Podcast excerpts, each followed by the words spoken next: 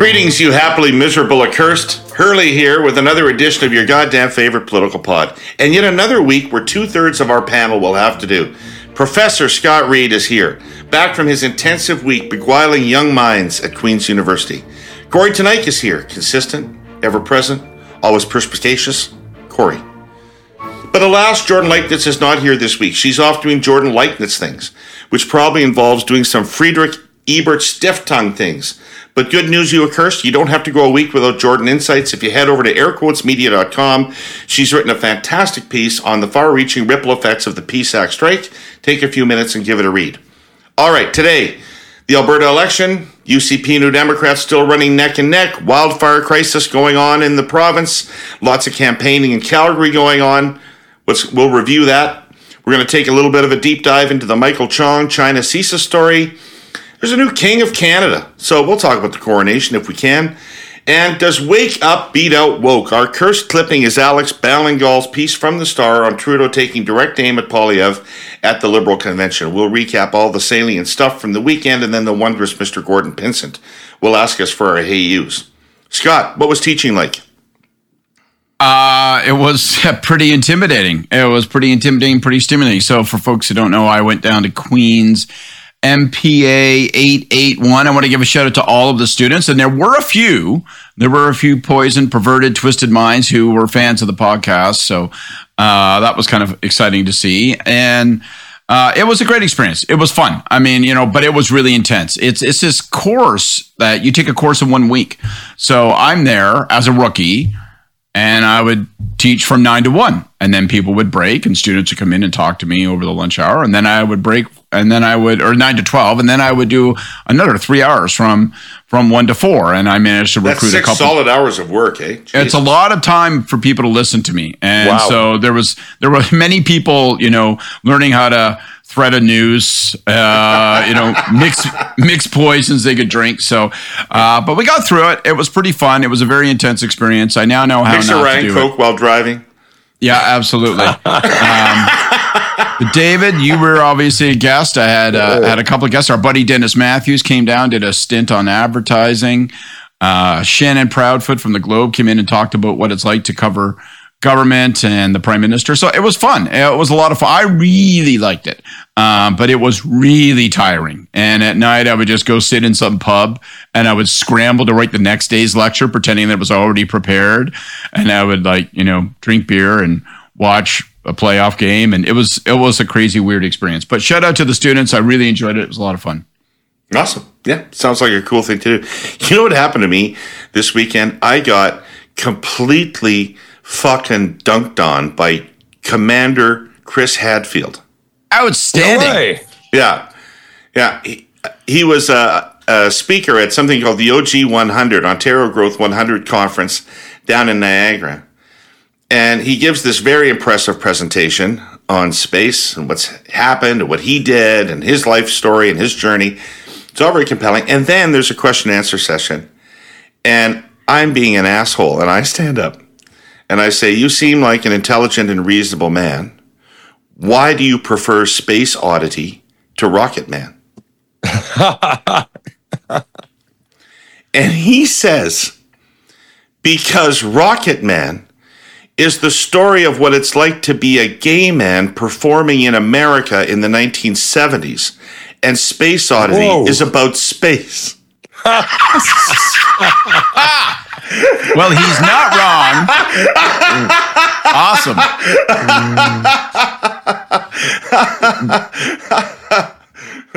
and you you just said thank thank you very much for your reply. It sat down sheepishly. Totally, absolutely. Yeah. yeah. I met I met Chris Hadfield um, you know, for years and years uh, before they rebranded, I did Canada AM like multiple times a week, and I would always meet incredible people in the green room. And he was on one day, I was on, and he gave me one of his guitar picks. Right? He's like, "This is a guitar pick that I played the guitar on in space." So, so the kids have that, and uh, my son Ben loves to play guitar, so uh, that's uh, and my son will, so they have that. So that was that's pretty cool. I assume he just has a crate of them in his trunk that you know oh, never yeah. been to space. they're not they're not from space, right? They're from like Whitby or whatever. But you know, Well, I they, they, they would have been they would have been in space. I'm pretty sure they're not from space, unless, unless something really special went on out there that we didn't know about. But, uh, well, uh, uh, I'm I don't have anything of, of importance to note from the weekend, but I do got to show with uh, throw a shout out to uh, to all our fans and stuff out there because I did spend a little bit of time hanging out on the margins of the Liberal convention with uh, with you, Mr. Herle. I got as I got as close as the Chateau Laurier bar, and uh, That's right in the middle of it, really. and uh, got to got to have a really nice lunch with you and uh, and chat and and for all of our fans and podcast listeners out there, you know, there you know, if you're ever feeling a little bit down or anything. Uh, sit down for lunch with David Herle because uh, he laughs and makes you laugh and uh, is uh, uh, even better company off the podcast, uh, hanging out doing all that. And we had, a, I think, I, I don't know how many people came up and chatted with us, but you know, we had a we had a, uh, preacher who uh, went to to school with Ray Novak. Come We have a minister that listens a- to the pod. Yeah, Yikes. we have a minister. We had, uh, you know, we had a former conservative uh, MP from Winnipeg. A whole bunch of people who were, you know, really, really generous uh, to to come up and chat, and uh, uh, and it reminded me just how lucky I am to be a part of all of this because uh, it was great fun uh, meeting those folks and and hearing all of that. Oh, Scott, people were thrilled to meet Kory too. It's really, uh, really No fun. kidding. Really fun that, Well, really fun that way. But I introduced Kory to, uh, I introduced Kory to Bruce Young, and I don't know that Kory's going to be the same. Yeah. Awesome. awesome. You start talking about British politicians putting oranges up their ass or something like that. That's the Bruce Young I love. Right into it, right off the top. uh, it's great. I don't know how we've never met, but uh, we've never met because we're one degree of separation from a whole bunch of close friends. And uh, but it uh, was wonderful. So uh, another added plus of hanging out with you, David. There we go. Well, let's get to the convention. And let's start with a, little bit of a quote from Alex Ballingall's piece.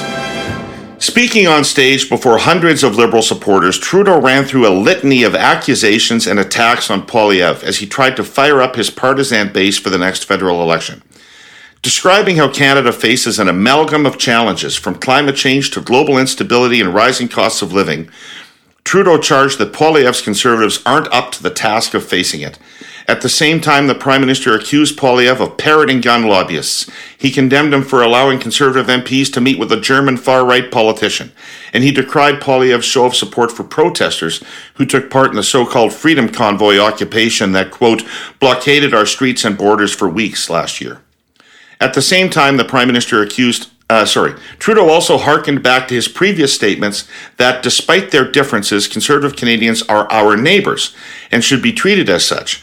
But he accused Poilievre of failing to understand the value of thriving communities, in part because of his criticism of the government's multi billion dollar subsidies to bring a Volkswagen electric vehicle battery factory to southwestern Ontario. In this consequential moment, Trudeau said it would be the honor of his life to lead the party through the next election, his latest confirmation that he intends to stay in the job through the next campaign.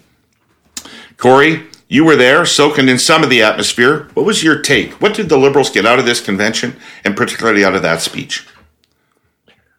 I think it's firing them up a little bit, and uh, you know, and, and anyone who uh, hasn't been a listener to the podcast and and is unaware of our views on this, Trudeau is running again, and and and at, at this point, you know, you you would have to be deaf, dumb, and blind to uh, to not see that. Like you know, that speech, uh, that tone. Uh, that approach is is it's beating you over the head with with that clear message.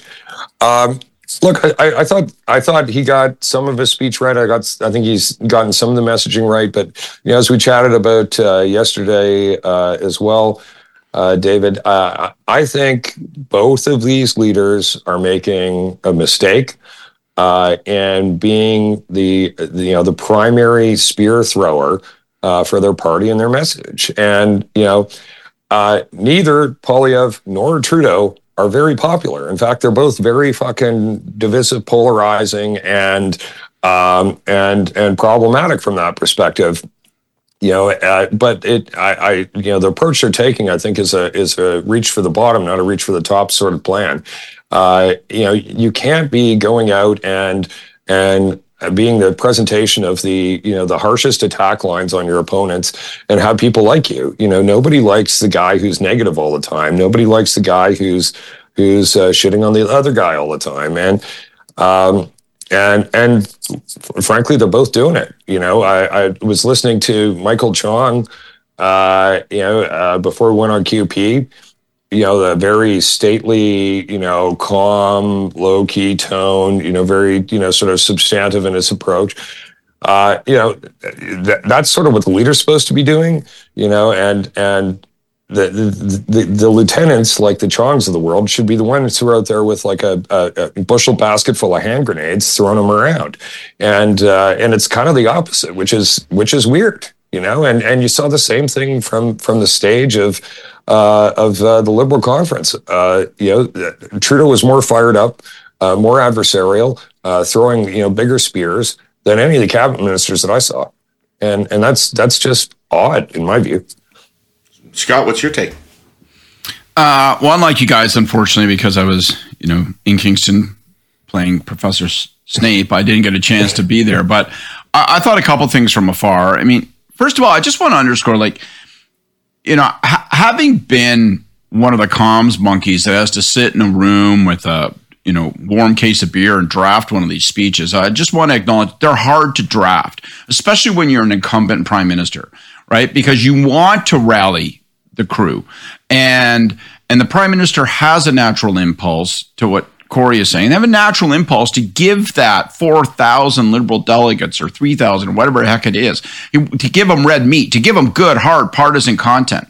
But Scott, if I could just say, my sense of that room was that the delegates, they love Trudeau, but yeah. they're worried the country doesn't love Trudeau. Right. And and they didn't want to hear more of what they love about Trudeau. I think they wanted desperately to hear a winning path. Right. Well, right. let me uh, sure, but you could give you could give them a pass on that, don't you think, guys? Like, for if it was a convention, but that you know the the article that you were quoting was you know the first speech he gave when he got back from from the coronation.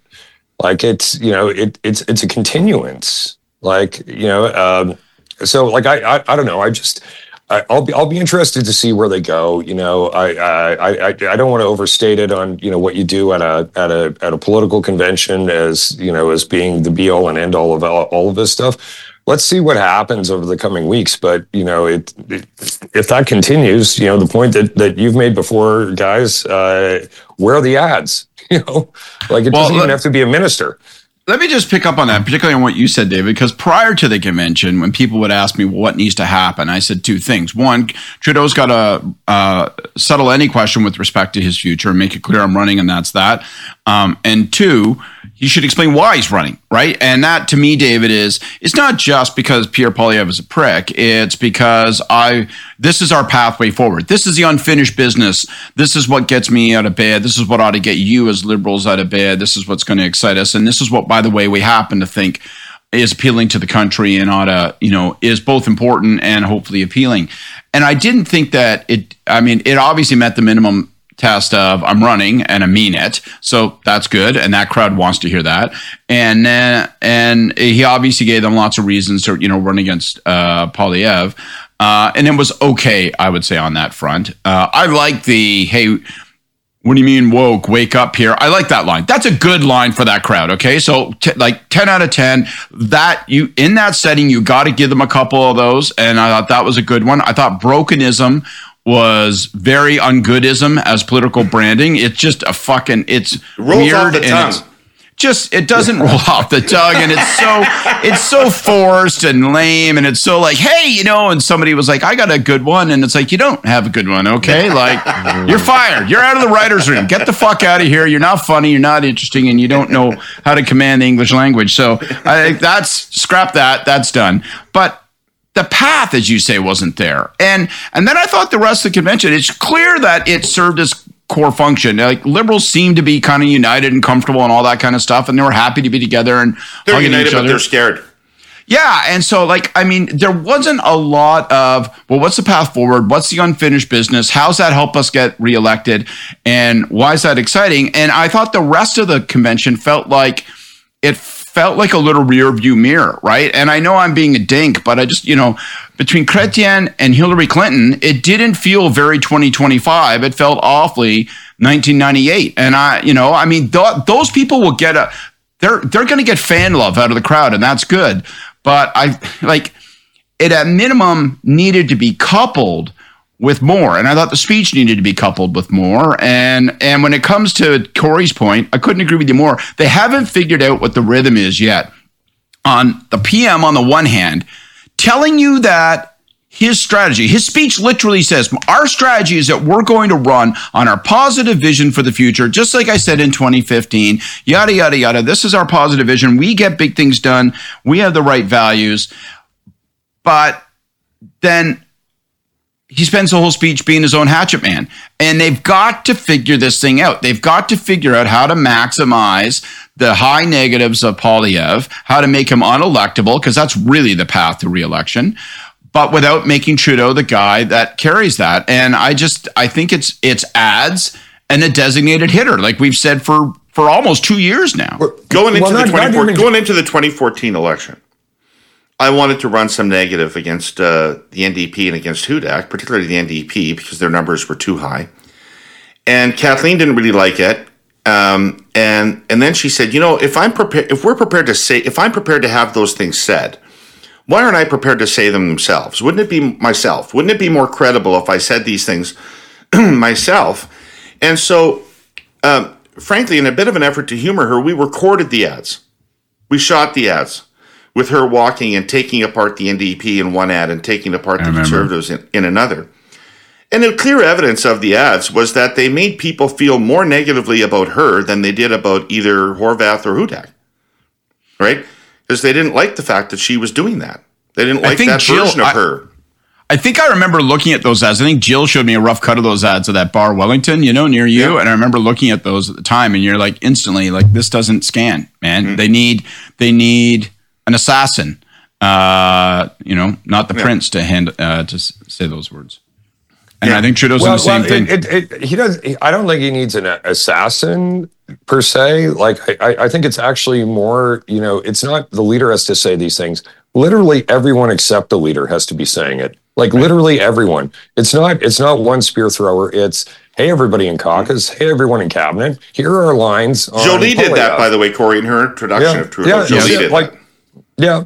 Uh, you know, but but where where is that? You know, I like you just don't see it. You know, you, you see a lot of statesmen out there doing doing their thing, and you know, and and uh, you know, it maybe sounds like I was complimenting uh, uh, you know uh, uh, Michael Chong earlier and talking about his tone, but you know, it's uh, you know it actually is a bit of implied criticism there. Absolutely, it should be yeah. it should be the opposite. Yeah. You know, it shouldn't be uh, Poilievre on this particular issue out there. You know, with the flamethrower. Mm. It should be Chong saying, you know, that's my family. Yes. You know, like uh, and and could actually summon you know moral outrage and indignation. Instead, it's like you know uh, he could have been with you, Professor Reid. Uh, you know, teaching a teaching a public policy course with with all of the emotional detachment and you know sort of lack of uh, of passionate uh, thrust. And then you've got then you got Pierre out there, you know, literally with a flamethrower, you know, going at it and. Ver- version of same with the liberal government. You know? Uh, for for all my you know conservative friends uh, out there, if you want to be in you know if you want to be a cabinet minister, you better start acting like a politician first. You regular listeners know I'm a son of rural Canada, Prelate, Saskatchewan. Today's population somewhere around 116. But like so many before us and many more after, my parents moved the Herle clan to Regina for better education, better health care, and more opportunity. Today, because of digital connectivity, these opportunities can come to Prelate and all rural and Indigenous communities. Our presenting sponsor, TELUS, has been proving it for years now, working to bring the digital tools and infrastructure these communities need to thrive, so families can access online education, work, healthcare, and other services, and stay in the places that are so much a part of who they are. But this is no gauzy romantic story about how digital access can preserve small town values, hurly burlyites. It is a value story, an economic one. According to StatsCan, the mobile telco industry contributed $25.5 billion to our GDP in 2020. In 2019, it was 1.2% of total GDP.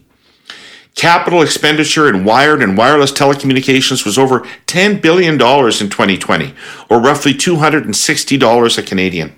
And get this, the industry is responsible for creating an estimated 145,700 jobs. Any way you cut those numbers, it's an immense contribution to our economy.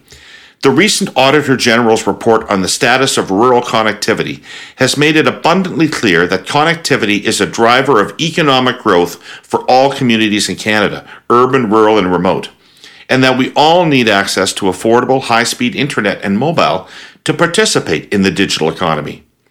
TELUS, to borrow a phrase, is so down with that.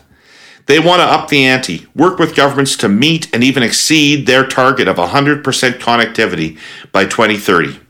Never more important than now during this critical time of economic rebuilding. Go to telus.com slash rural to learn more. Hey, Kory, what do you think about Scott's Point? You've put together the odd convention or so. The guest speakers, what do you think that was going on in the planning of this convention. I understand that Hillary only came together like a week or so ago with a personal call from uh, from Chrystia Freeland to come. Uh, I, if I were them, I would have made several personal calls to have her not appear.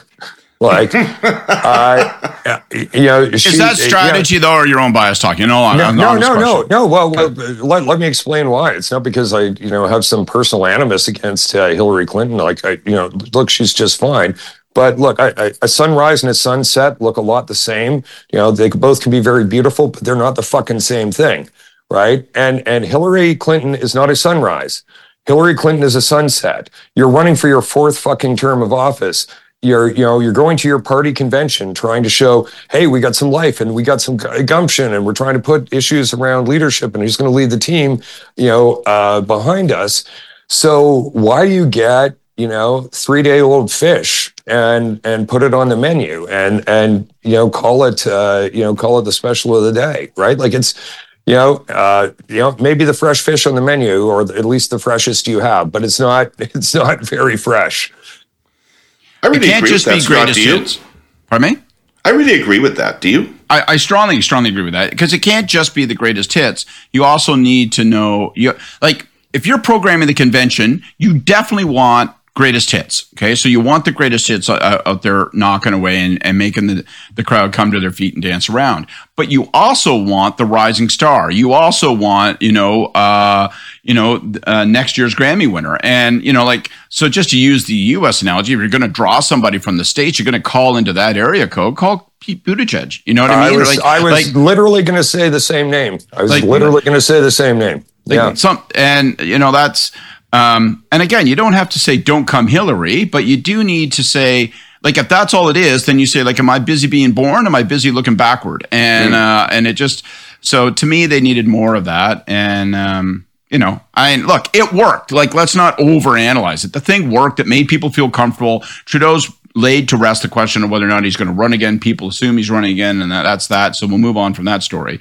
But you know, uh, what we did not see was the the clearly traced out lines of how they're going to beat Poilievre. Well, I like I thought that like I don't want to you know not say anything positive about it because I think there were some things in that speech that that I thought were on target. Like I, I thought he was he was creating a narrative for female voters that I, I thought was compelling. Mentioned uh, choice at least four times in the speech, and, yeah. and and that is wise, and it will drive the conservatives crazy. And in the well, chattering classes, will say it's so obvious, but just keep banging that drum for sure. Well, it's not it's not just just the choice stuff. It's you know the fifty percent of cabinet being female like these things are, are all, you know, cruise missiles straight to, to those voters. And I thought that that part of the speech was good. Uh, you know, I thought the stuff around VW was good as well. I thought the stuff uh, around, you know, uh, tipping the hat to uh, uh, to people in the building trades, I thought that was smart because, you know, I think there's there's always an element, both for the conservatives and the liberals, frankly. Uh, only, you know, it's too bad Jordan isn't here. They're the only ones who sort of can naturally hit the tone right when talking to uh, organized labor, especially in, on the building trades, where they don't look like either they're, you know, uh, fancy pants is looking down their nose, or or the monopoly man with his top hat and his monocle. You know, the latter being the conservatives and the former the liberals. So I thought like those things were all smart.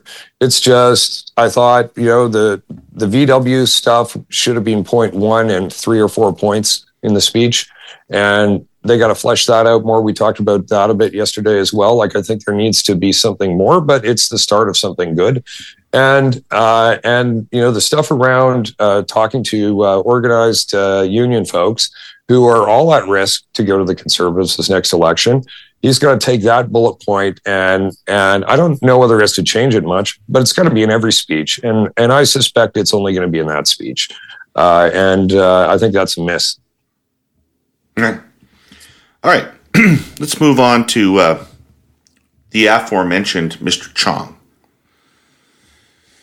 Scott, there has been no evidence really to date that this Chinese interference story has been having any political impact. I've seen no impact in the polls that could be remotely traced uh, to this uh, to this ongoing story that's been occurring for months now. So it doesn't really seem to be either captivating Canadians or having a partisan impact on Canadians. Is this the issue is this the development, the Chong thing, that changes that? Because it seems different in character and nature. I mean, it does, um, but I don't think it will serve that function. Uh, it seems different in nature because it takes it from an abstract concern of geopolitics and my God, what's our government doing, and something that exists in political columns to something that seems human and relatable, like you know, like holy smokes, like this person in you know, who's like five foot ten, and I can look at them on a screen and realize that their family is, you know, or they have reason to believe their family's in danger. So it makes it more graphic and more real. But I'm not convinced that it's actually translating into an issue where people are going to say, "This is causing me to do something different." Certainly going to cause me to vote differently in the next election. But it is obviously chewing up this government, and it's symptomatic of a couple of things, right? Like first of all, it's very like the internal, and you know, we've all been in government, and you all deal with the well, how the fuck can it be that, you know, criticism, right? And so it's how the fuck can it be that CSIS would know this and tell somebody at PCO and it goes to the National Security Advisor, but the Prime Minister's office and the Prime Minister to know. You know, it's it's it's Poilievre's intuitive line, which is a good line, therefore, politically to say, which is like, a, so, like, uh, are you lying and covering it up, or uh, did you not know and you're incompetent? So you have to soldier through that unpleasantness. Um, and so, uh, you know, I, one implication is to me is that if the government has to get through the next two years of governing before it has to face the electorate as an incumbent government with all the warts and bruises and all that, like it needs the government to be better at being government. And so, and I don't mean them, I mean all of the whole apparatus. It can't be an ongoing, persistent vulnerability. And like when I look at how, you know, Marco makes a, uh, an announcement last week with respect to the uh, gun buyback program, and immediately the organization to whom he's turned to conduct the buyback program says, we don't support the policy. Right? How the fuck? How in the flying fuck could his department permit that to occur? Like Christ right? And then you've got this situation. It's like, so what are the protocols? So on and on and on, and we're all every government of every partisan ilk. But how are they still being? I'm mistaken. But how are they still being fucking surprised? By developments in this case, like how is it possible exactly. that months ago they didn't get every fucking thing on the table, so they knew what they were dealing with? right, and I agree with that. So last thing I would ever, say is it just keeps them away from security agencies. Exactly. Like, you know, exactly. I, I, I, it's like dealing with DND. You know, like. uh uh, you know, at least my experience in comms, D and D is probably a better example because I had more more comms things around them. But you know, uh, you just you, you never know what's coming out of there. Yeah. It's it's it's it's a black hole. It's a void. But you know, okay, take all take all of that and say, you know, there's not a lot that you can do. You can go and you know, uh, yeah, you know, clear somebody's desk off and yell at the director of CSIS and all that. And at the end of it, I would say you have a one in four chance that you're going to get the truth when you ask a, a question to them. Uh, you know, you're you're you're asking for something that's not gonna gonna actually happen in all probability. What is inexcusable to me is not that. It is why is that fucking diplomat still in Canada? You know, it's it's that. Well, Kory, I mean, are we in a situation over. now? Are we in a situation now where we can't expel a diplomat who did that Uh, uh, because look, we're look, worried I- that look, China I- will like, just I- arbitrarily pick up three Canadians makes- and throw makes- them in jail. makes- I assume that's Like, what's I- going well- on, isn't it? Well, but but you know, it's so weak. It's so weak. It's such a misread of how you deal with a bully and all of uh, you know, and you know that part of it they own. That part of it they own. Uh, you know, and as as as for Marco, you know, he's like he's a very nice guy in my limited experience of dealing with him. But I got to say, politically, Don Martin isn't wrong. This guy's got a got a reverse Midas touch. Everything he touches turns to shit, seemingly. Like I, I don't, I don't get it. Uh, you know, if if I were the prime minister, I would be looking at doing a, a cabinet shuffle one more time before you know the next election. Try to lock things down. And there's some weak players in very hot, critical files right now. Uh, you know, and I'll talk about it a little more when we get to our hey use. But uh, uh, there's another really nice guy who's a transportation minister who's uh, you know, just not up to the task. So, you know, you've you've you've got you've got some very difficult uh, portfolios and issues, and and they're dropping the ball. So, you know, you can give them a pass. At least I do on some of the what do you know and why don't they know all of the, the facts on these things. But you can't give them a pass on not throwing this guy out and uh, and their response. Marco seems like a guy who's trying to read cryptic instructions and follow them. Uh, rather than doing what he thinks is the right thing to do. He he, he looks like me trying to to uh, you know put my password into my Crave account on my TV. You know, one letter at a time last night because it somehow got deleted. Like really, really incompetent. Like you know, not you know, and and bumbling. Well, I'm going to come to his defense because he is a good friend, and I think that's too severe an analysis. And w- the reason I think it's too severe analysis is because I agree with your first point, which is that he's riding her. If you look at what's the common denominator in so many of these files that have been challenging, it's that there is an apparatus below that's obviously um, that's obviously letting him down. Now, his part of that That con- that contradi- that contradicts your earlier point, though, Scott. Like Well- that, you know, the your earlier point was how is it that he puts out a gun buyback program and puts it in the hands of somebody who comes out ten seconds later and shits on it? That Well, is an unforced error. Well, that's my and point. Though, a bunch that- of those. That's my point. Is that so? My my comment with respect, to, I don't think there's an inherent incompetence in Marco. I think there is. I think there is a failure to learn the lesson that his own department and apparatus is teaching him over and over and over again, which is that you can't rely on them. You can't rely on them to say, "Yes, minister, it's all taken care of. These guys are solid." You can't rely on them to be giving you a clear brief. And I don't think so. If you can't if you what do you do in that situation here's my political uh, complaint for for the for both Marco and the prime minister on a bunch of and it extends to on the Chinese file. I don't think they've been vocal enough in saying to, to the public, I am unsatisfied and I'm taking action. And I don't think that, you know, they they should be indicating instead of sort of saying, well, this is what, how come it happened, or this is what had happened, or looking like they can't find their Crave password.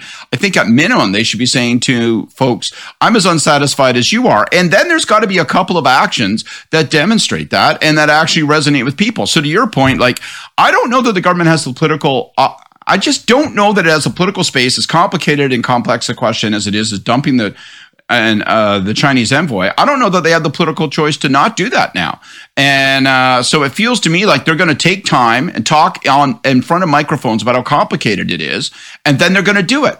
At which point they'll get exactly fucking zilch credit for it. And so I just like to me Because it's not their idea. None of none of the remedial actions ever their fucking idea. They're forced into it, right? They're back. Yeah. Well, and like like reluctantly, and, and but you know, demarching diplomats is something that happens all the time everywhere else in the world, seemingly except here, and it used to happen here.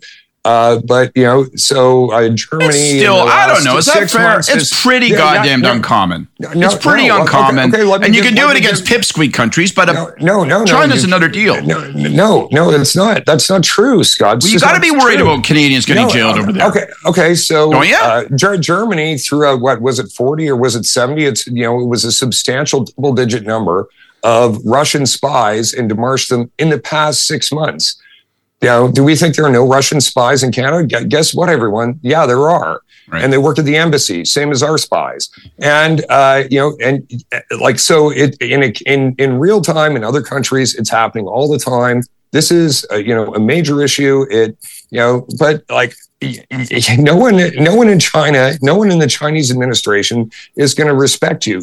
But if you uh, think, sorry, Kory, going. work me through it. Work me through it. If you if you think two steps ahead, so okay, so you kick out the diplomat, and yep. they just they will react. They arbitrarily they detain three people. Then okay, what? But, then okay, what? But, but but then then you you demolish some more. But like what what are what are you doing? You were saying what are the boundaries of what's acceptable and not acceptable?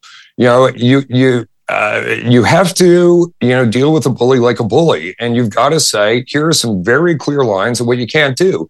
And if if one of the red lines is you yeah, can't threaten and, Kory, and intimidate I, the everyone everyone listening understands members of parliament. Everyone then, then everyone listening understands line? what you're saying right now, but you haven't answered David's question, and it's a pretty goddamn consequential question. If okay, you're in charge but, of making this decision, which is what do I do? What if it's not three? What if it's thirteen? So, okay, and then I so don't then, have a mechanism to get them out, and they're so in a fucking why, why, prison for how long? Okay, but you know, I'm not saying like, don't do it. I'm saying it's not I, fucking simple to do, and it has real world uh, consequences.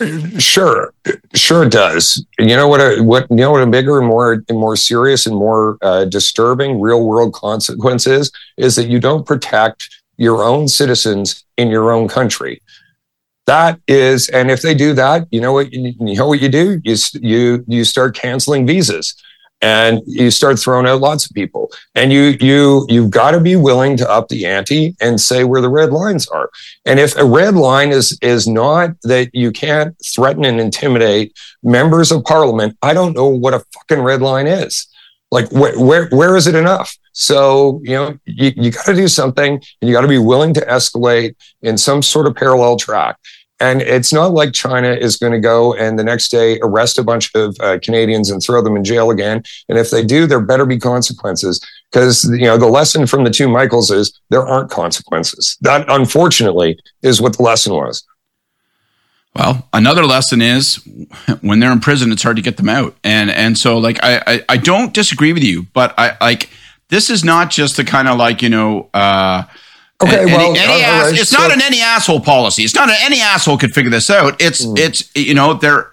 So do you send a well, signal? Do you escalate it now and send out a does Foreign Affairs well, put out a formal but, dispatch that says you know what if you're a Canadian in China, get the fuck out now, get out by Friday. Well, um, like, right, how do you manage it? You know, that's but, all. I'm just saying it ain't so I, simple. I, I, I, think you got to not just throw out that diplomat, but that, that should be, you know, point one.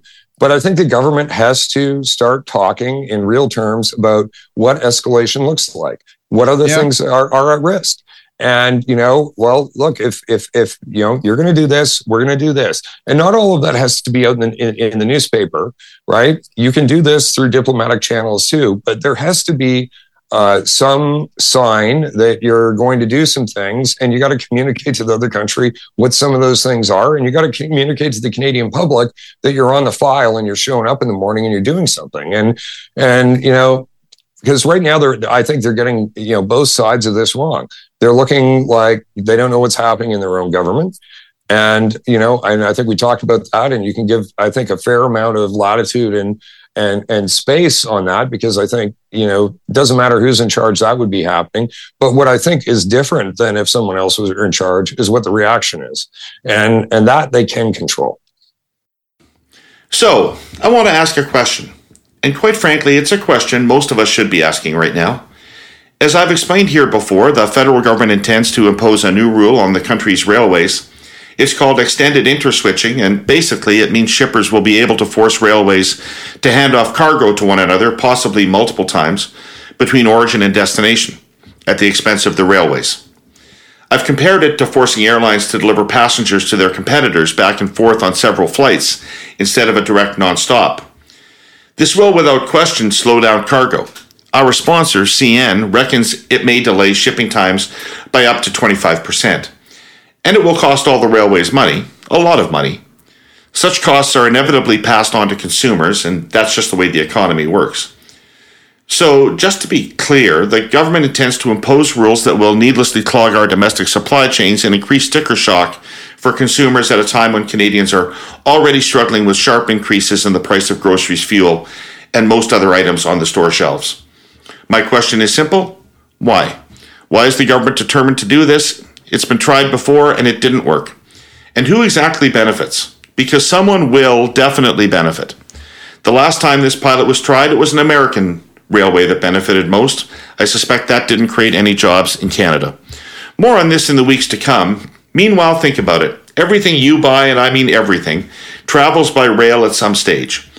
CN, for one, does not want to see supply chain efficiency deteriorate, investment in Canadian infrastructure deteriorate, and needless price increases. Do you? Ian Brodie's on the record as saying, by the way, that it would axiomatically have come to him as as uh, chief of staff to Harper if there had been such a piece of intelligence available. Well, uh, and and you know, I, I, I love Ian, and uh, you know, but what what what is that statement? That's a statement of how things would have uh, operated quite some time ago with a completely different crew of people uh, in charge of CSIS. And but even then, I'd say I'd give it a one and two chance that that's the case. But you know, maybe. But you know, it's it's a different director, it's a different team of people, both in PCO and at at CSIS. And you know, there's a, a pattern here, and we we've seen it on a number of issues. We go through the convoy if we wanted, or many other things, where you know. Uh, uh, the secrecy in the CSIS seems to be about keeping secrets from the elected people in government that are supposed to be supplying intelligence information to, as much as it is uh, keeping secrets from you know the broader public. We have another whip hand in government, and it's not sexy and it isn't terribly visible, and it won't get a lot of attention on our podcast. And that is uh, demote deputies. Like, you know what I mean? Like, there's also like there's also that sort of discipline that you can exercise. Sure. You can say, listen, I see evidence of uh, inadequate judgment and sort of saying to people, well, it's not acceptable and throwing people around and saying, sorry. Like, I mean, this actually does have uh, a career limiting consequence. And, right. um, and, and, and that's the dissatis, that's the, I don't hear and feel and see a level of unsatisfaction. Um, well, maybe we, I'm missing it because I'm not there, but I, would like we, to see we've some seen it on other it. files. Like if you were to, to look at, uh, you know, the handling of sexual misconduct within the Canadian forces, uh, and yeah. and non-compliance and all of that. You Heads saw rolled. you saw that happen, and, and many right. Like, but jeepers, because, it took it took it to that level before before that occurred, right? Well, and uh, I, I am not going to say who it was, but a senior member of the government gate had such a good line on on that with the with uh, DND that I, I, just have to repeat it. It's like I've never opened a deck of cards, and everyone I turn up is a joker in terms of trying to find somebody to lead the Canadian forces that uh, you know, wasn't up to no good at some point in the past. Yeah. All right. Hey, there's a new king of Canada. yeah. Coronation on the weekend. I didn't watch it. I don't give a fuck. Either of you guys got anything? I actually watched it. Um, yeah, I'm not in real time because I don't get up at 4 a.m. on on the weekend. Mm. Uh, you know, you'll you'll be surprised to hear, uh, but still uh, maybe. Yeah, uh, yeah, maybe. Um, but uh, no, I watched I watched the uh, the rebroadcast, and you know, look, because I thought I think this is a consequential moment in our history. And you know this is something that doesn't uh, you know hasn't happened in a very long time. And uh, you know i thought it was was was interesting to watch and all of that. The problem is you know uh, Ch- charles is is well a well-known uh, commodity and not all, all, the things that are known are really great. And uh, you know uh, a lot more people have watched the crown in in canada than watched the coronation. And, and it's not so flattering and uh, you know, I think you know, I think the institution is is uh, there's a lot that you could say that's that's really positive about it, and it's part of our legacy. And I think, you know, uh, yeah, and I, I think it's a good feature of our government. Like I, you know, I think it would be better in the United States if, you know, the Donald Trumps of the world had a head of state that they had to go and pay some level of homage to. And, and the notion that the state is larger than somebody you elect into office. Like I, there are a lot of good things that you can say about the monarchy and all that.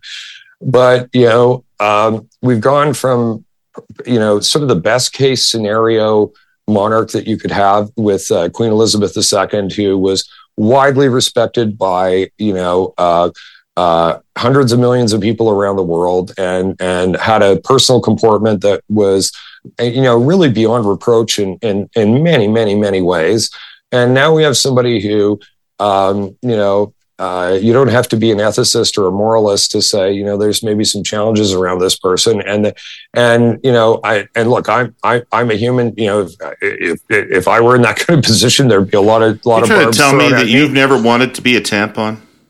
Uh, yeah, right. Uh, but it's uh, I don't know how to respond to that, David. No, I, I, I haven't. But the, Let's just be uh, glad no one's tapped your phone call, Shirley. uh, or mine. But look, I- you know, we're not the head of state. But the comparison is is not going to be made to. Uh, you know, dirtbags like uh, you and I, Scott. They're, they're going to be they're going to be made to Queen Elizabeth II, who, uh, you know, has uh, lived a uh, lived a bit of a better life in in that regard than we have. I mean, I just happen to think, Scott, that uh, the institution makes so little sense in this year that, I mean, whatever, there was some residual affection and affinity to the Queen. And I think that that has largely dissipated with her absence. And I, I don't think that most Canadians are going to care at all about the monarchy, but I think it will survive because there's no alternative that isn't incredibly painful for Canada to get to from here. So I think just inertia will keep them in place, but without any real relationship at all. I have a different view. I think, and my my view on this has changed. My view personally, and my view in terms of what I think from a political risk management and a political recommendation standpoint is has, traditionally been. So, personally, I grew up in Prince Edward Hastings. Like my aunt Marg was the most important person in my life after my mother, and on her wall hanged a portrait of the Queen. So, like this is this is where I come from. So, a place of uh, ubiquitous attachment to these like I my I had an uncle who signed his name UEL, United Empire Loyalist okay so I like that's where I come from culturally and not and familial right so um not inclined to be a monarchy basher but like as I watch this stuff, the transition from the Queen, you know, it isn't just Charles. I hear what you're saying, and I think you're right, uh, Kory. But I don't think it's fair to heap it just on him. I think the institution, in the in the full color, high definition broadcast of tw- 2023, When I saw the carriage, Scott, it just looked ridiculous. it doesn't make sense. I just don't think it doesn't. He's standing there and he's, you know, he's sitting there rather. They hand him the scepters. They've got the crown on his head. And I say, this looks silly.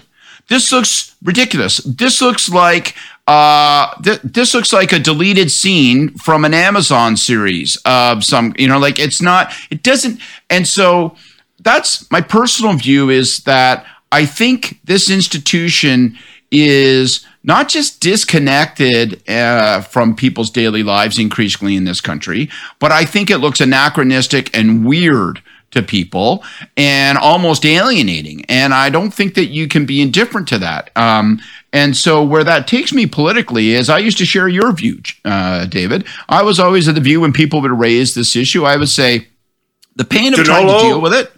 Yeah, yeah, Donolo. You know, Gr- great story about Donolo and Lawrence Martin in a headline sometime. I'll, uh, I won't go into it now, but uh, Peter having to answer for uh, uh, for an anti-monarchist uh, impulse one day.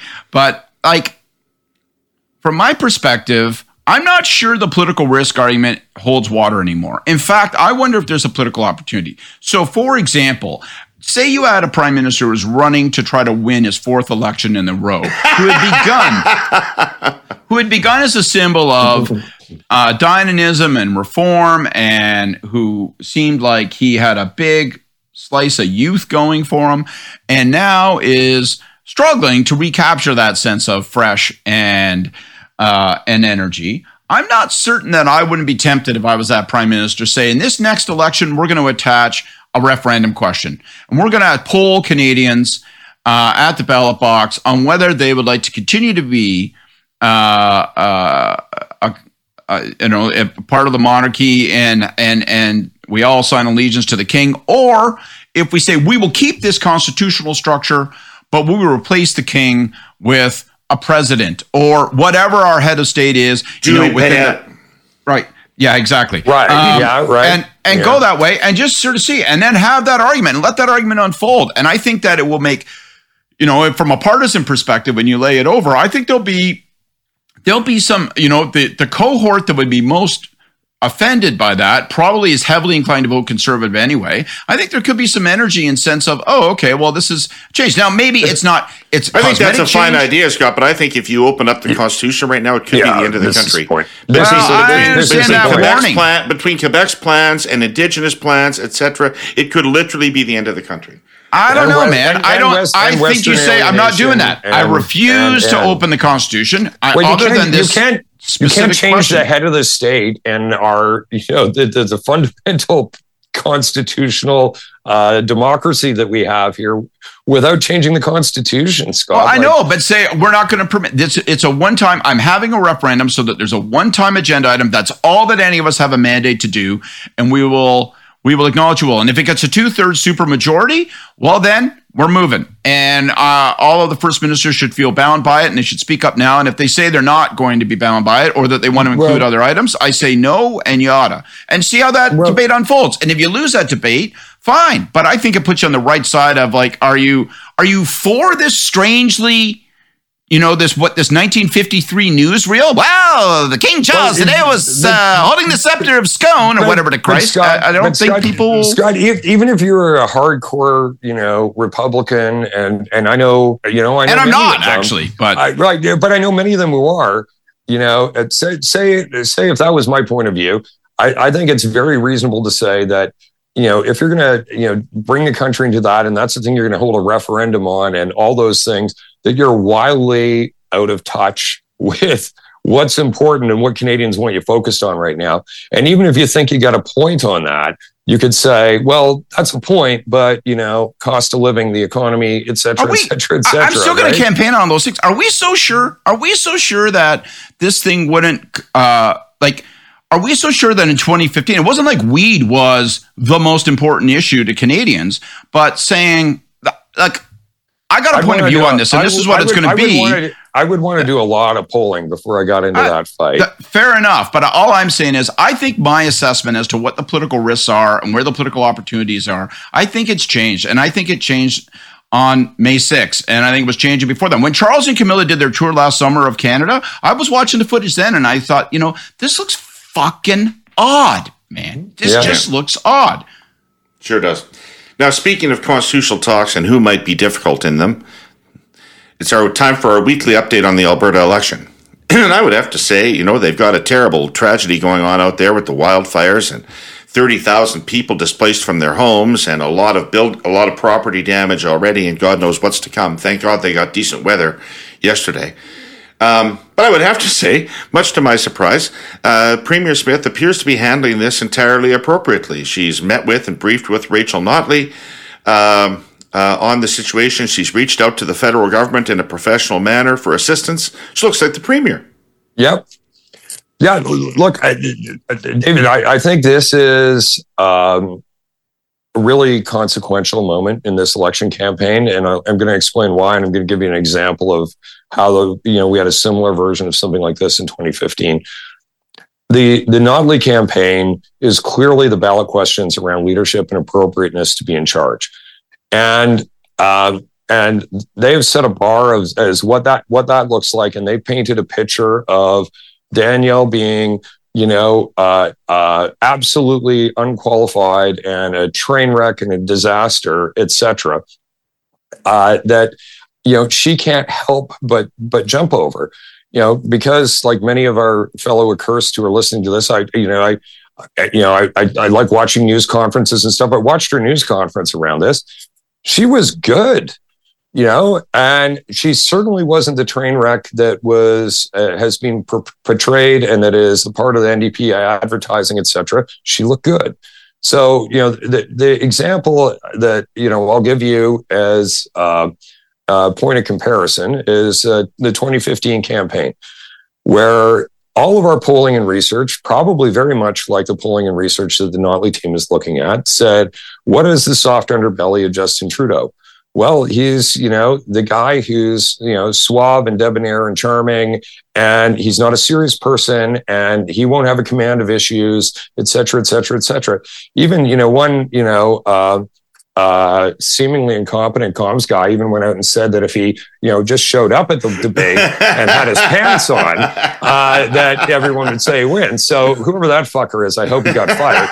But um, I remember but, that. You yeah. got your metaphor all mixed up though, didn't you? You got yeah. into like whether his yeah. pants were up or down, his zipper, his dick was out. It, it was like all. It was. You got. It was all weird. It came out wrong. Yeah. No. It. Uh, it. Yeah. Absolutely. But the point being, yeah, you can you can focus on all the research can say. Focus on this. This is this is the thing. But you know, sometimes uh, life in the universe gives you an opportunity to demonstrate that you know the you know the image that you're setting up of this person the narrative that you're trying to craft and tell it doesn't work. And and for trudeau you know where he overcame that was his performance in the debates. It's not like he beat harper in any of those debates. Harper was great but harper had to be great and was expected to be great.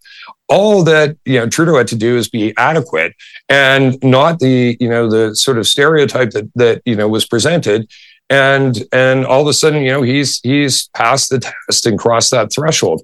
What i think's happening with you know with this this issue so far and it's not all played out yet but you know uh, smith's comportment and uh, her comms and how she's presenting herself and how she's appearing i think to to folks is that you know she can be trusted to uh, to make good decisions and act in a responsible manner uh, in a crisis. And and that deeply undermines the NDP narrative. And and what you know, n- nobody thinks whoever's in charge can stop a forest fire, you know, uh, like or not have to go through that. But how you handle it is is really, I think, uh, undermining uh, the the narrative that the NDP have. It's very bad luck for them that I think that this is happening. It's bad luck, obviously, on a substantive basis for anyone who's whose house or home is at risk and has had to evacuate, et cetera. But you know, the opportunity here for for Smith, I think she's making the most, of. and uh, I think it's going to have. I think it's to be a material point in this campaign. Scott, I'm just going to pile on with what Kory said because I have an additional observation, which is that as I watch the NDP campaign, they're not playing an aggressive offensive game. They're playing defense, it looks to me, and waiting for Smith to fuck up. Like they're not trying to be the sharp uh, edge of the campaign. For instance, they haven't really even taken a position on the Calgary arena, even though Leger polling shows that it plays just like I thought it would uh, in Calgary. Only 16% of Calgarians strongly support the government money going into that arena. Um, and uh, but yet, nonetheless, the NDP don't oppose it. I think so. It looks to me like they their campaign strategy was Smith is going to be Smith at some point, and we just have to sit back and be innocuous and let that happen. And then this wildfire thing comes along. Yeah. Um, Is, not there? Sorry, you go ahead, Scott. I was just going to jump in on the. Well, I was going to. I was, I was going to go to a slightly different place because there's not. I don't know that. I mean, first of all, we sound like heinous, soulless cretins because we're looking at this solely through the the prism of what are the electoral impacts. Obviously, there's a genuine tragedy and natural disaster happening, and real people are. are I said are that at the beginning. At Fuck off if you're going to try to call me a bad person. I, I, just want people to know how bad a person David is in particular. um, but like, I, I think the interesting, like, it sidelines the NDP campaign it shortens the election campaign. These are the real world consequences. If I'm running the election campaign and I'm looking at this right now for the NDP. I'm like, holy crow. So then you ask yourself, well, like, let's assume this is going to eat up. And I don't know what the answer to this is. Three more days, five more days? I don't know. But it's going to leave me with today, it's three weeks, right? As of the time of this recording, I think, right? It's three weeks today, the election will be held. So yeah, let's assume, yeah. for the sake of discussion, just to make it harder on yourself, I have two weeks to redefine the election campaign. And this has been a fortifying event for the premier where she's able to look like she's in charge and she hasn't fallen over uh, her own uh, her, her own feet on this issue. And I I think, you know, from my perspective, what do you do? And I think one of the lessons is that you know you can't make it uh, about this abstract notion of leadership. And so then you've got to say, well, what are my best two issues on the board. Let's go to issues, and I think you got to go after in Calgary. You got to go after that. Uh, you got you got to break some eggs to make an omelet. You got to go after that arena thing and go hard on it, and go hard on it in the most populist, uh, simplistic way. There's like this is rich people. What? Getting rich. It's not, it's not. It's not. It's not just rich people. It's a rich person, and you know, yeah, like exactly. I, I, you know, I, I you know I, I have no bone to pick with you know Murray Edwards, but you know. I, But he doesn't is need four hundred but- million but- dollars right. of provincial Okay, but- government but- money. He just but- doesn't. But this, yeah, but that's that's what you say, and and it's a chance to to demonstrate what your priorities are and say, Big time. I love the Cal- I love the Calgary Flames. You know, I want to. You know, I you know, uh, I, I, you can say all of those things about that and say, you know, we need hospitals. We've got big issues going on. We have all of that, and you know, leadership's about making choices. And my choice is not to give hundreds of millions of dollars to a billionaire. Well, and you uh, actually one you, you additional, kind one of additional previewed point. what I You know was what going Leger say. found? You know what Leger found? As you also might expect, Scott, Leger found that almost seventy percent of Calgary voters thought this was an attempt to buy their vote. Right. Okay. So Saw I it would say all of transparently those- for what it was.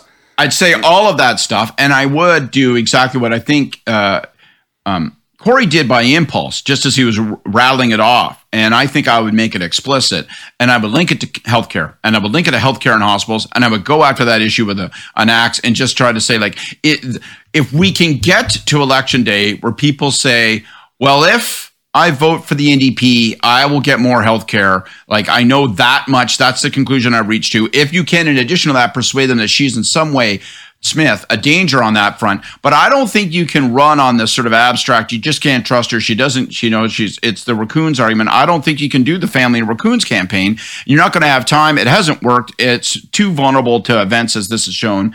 And you got to go after something that, so to me, the interesting question now is what do you, like, is, how do you play your cards? Is there a way to win this campaign? Let me throw one more. Let me throw one more thing in here, Scott, to the mix, Kory, which is that the same Leger poll showed that a number of policies that Danielle Smith has been closely associated with, like the CP, like having an Alberta-only pension plan, I would go after are wildly unpopular.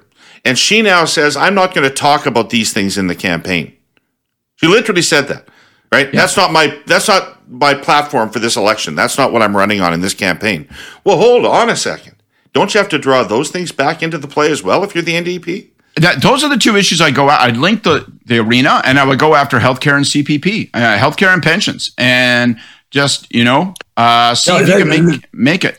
They've, got to make it a referendum on something, and I actually think the arena issue is probably the best one out there for the NDP right now. It's it's kind of like it, you know if you uh, harken back to uh, poor John Tory's uh, race and uh, uh, and religious schooling, et cetera, et cetera. Yeah. You know, it, it, it went. You know, it, that that campaign basically became a referendum on that one issue, which is a very minor issue in the grand scheme of things. But it was, you know, it became largely a referendum around one issue uh, which spoke to priorities and you know uh, all of those things and and you can you can actually do a lot of damage with something like that you know i, I i'm i'm sure that you know murray edwards has probably you know uh, put tens of millions of his own money into various endeavors you know i don't know what they are but i would not be surprised if you know You know what some not- of them are. I, I, I, I would would not be I would not be surprised if there is a if there is an Edwards wing on the Foot Foothills Hospital where you know thirty or forty million dollars went into. Like that wouldn't surprise me. I don't know what what there is and isn't, but I would go around and look at all of those things and I do a little tally that says this is how much that is, and I do how much money the state just gave him for his hockey team. Say you know thanks for your generosity. Uh, you know, thanks for a hundred million dollars, uh, and we just gave you four hundred.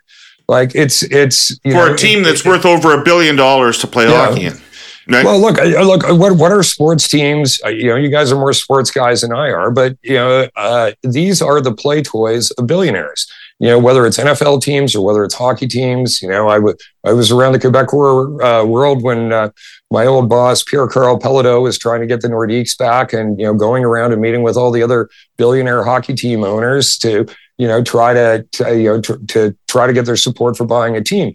This is these are playthings of not just the wealthy, the uber uber uber fucking wealthy. These are the most exclusive private clubs that you can belong to, and you know, uh, and and people understand that. And so you know, giving a bunch of money to those folks, there's a reason why it pulls like shit and always has because it's shit. It's shit policy, and, it, and people see through it, and they don't like it, and they don't want it. It doesn't matter how big a hockey fan you are. You don't want to see a billionaire get hundreds of millions of dollars of taxpayer money for their play toy.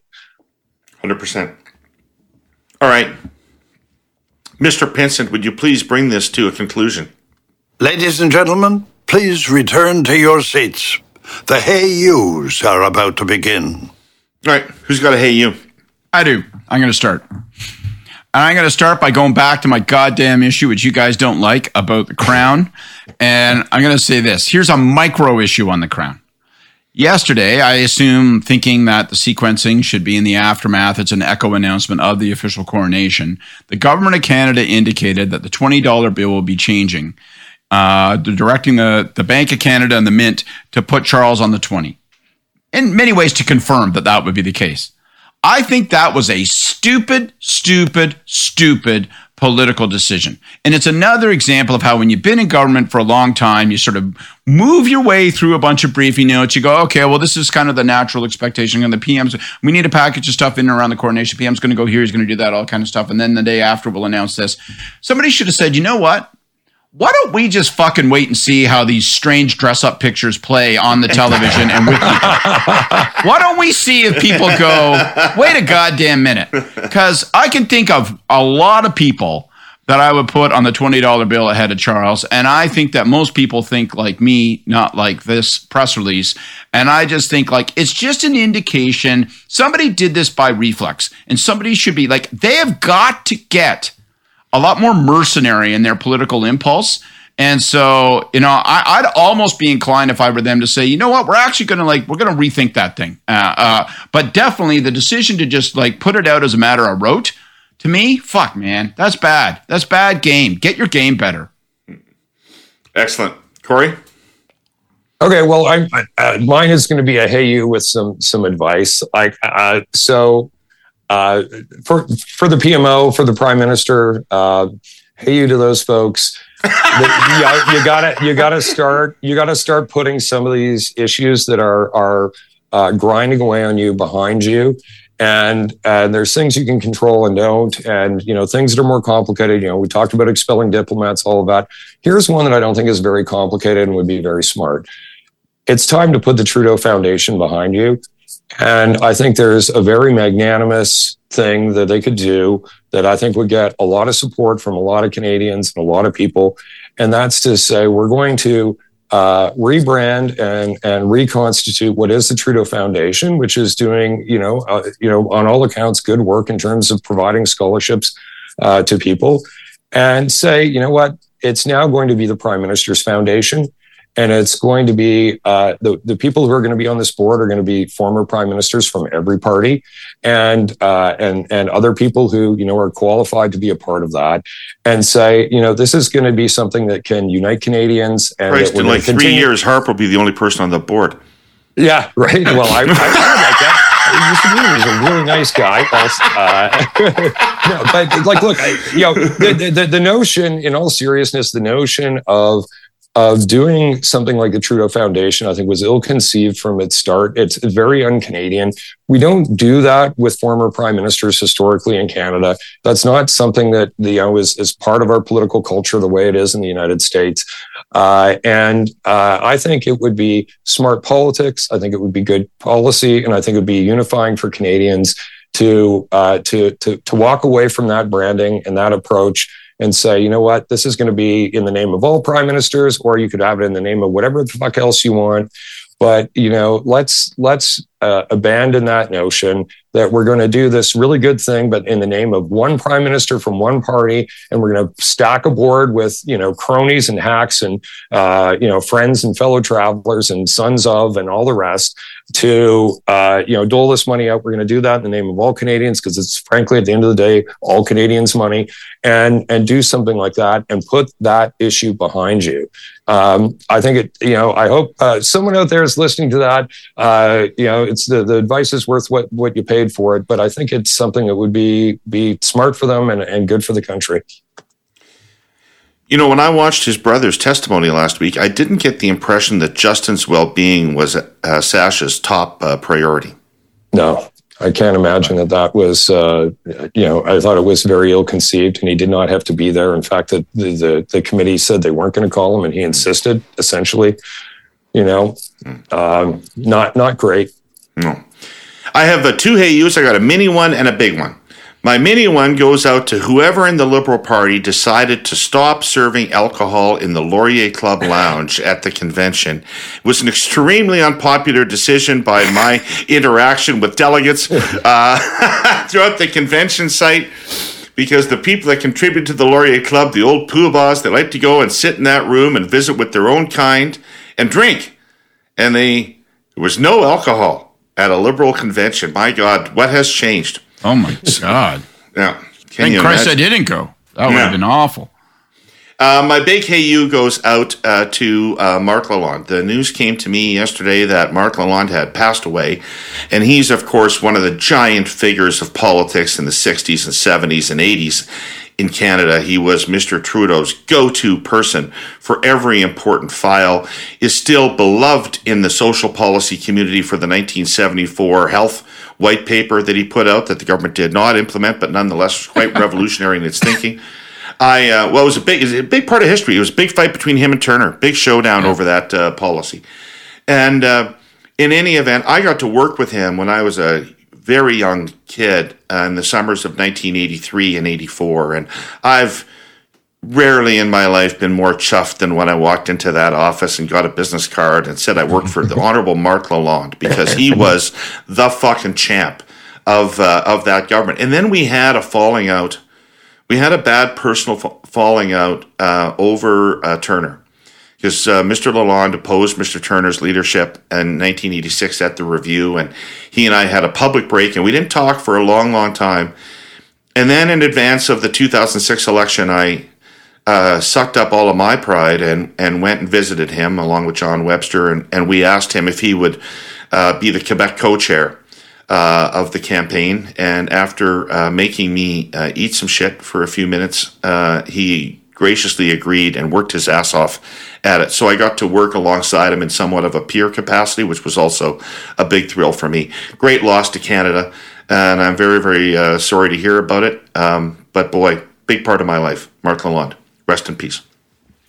I don't have any personal stories to show, share. Um, I mean, I only met him a handful of times, but imagine, but he was somebody that, as a nerd kid interested in politics, fascinated me because he was this angular looking, severe sounding man. And yet he was obviously a dominant, dominant figure in politics. And then he, he starts out as a principal secretary in 1968, then becomes a member of parliament. And then after that, as soon as he's in cabinet, he is at every single hot file. Plus, he becomes the Quebec lieutenant as Rene Levesque becomes premier and separatism blows up on the government and appears as though it may, might even be a fait accompli or an absolute irreversible uh, course of action. I mean, just astonishing. And um, so, just I'll just add that. I mean, and then the opportunity to meet and work a little bit alongside him, um, you know, in in the 2000s was quite quite staggering. But he, um, he I, just that the epitome of that sort of uncharismatic, cerebral. Um, I don't have to ask for power. I don't have to tell people I'm powerful. When I walk into the room and you're in my orbit, the fucking power flows off of me. Uh, so back up because I'm a genuine superhero. Hey Kory, in sev- he was running the Quebec campaigns, and in '79 they won 67 out of 75 seats. So when the election happened nine months later, he figured that wasn't good enough. They won 74 out of 75 seats. Amazing, amazing. All right. I'd like to thank our presenting sponsor, TELUS, and our sponsor, CN Rail. Everybody who watched or listened to the show today, Kory and Scott for being here, and Jordan, come back next week. It's lively when you're here. Uh, and uh, everybody else, take care. We'll see you next Monday with more Curse of Politics. Enjoy yourselves.